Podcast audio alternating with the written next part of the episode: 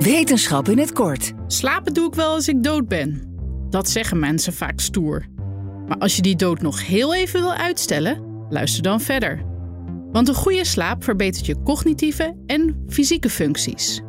Je kunt beter omgaan met stress, je wordt productiever, het is makkelijker om diabetes te managen en het vermindert het risico op cardiovasculaire aandoeningen.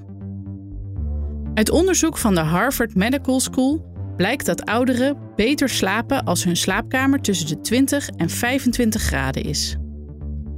Op die temperaturen is hun slaap efficiënt, het langst en het rustigst. Als de slaapkamer tussen de 25 en 30 graden is, daalt de efficiëntie, lengte en rust al met 5 tot 10 procent. Al zeggen de wetenschappers dat de ideale temperatuur varieert per persoon.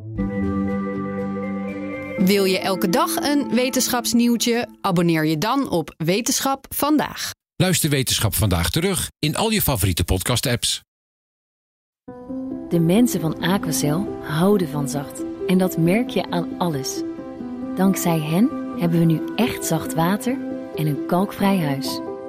Voor hun klanten zijn ze zacht. Dat zijn ze trouwens ook voor elkaar. Voor ons zijn zij de kracht van zacht. Aquacel.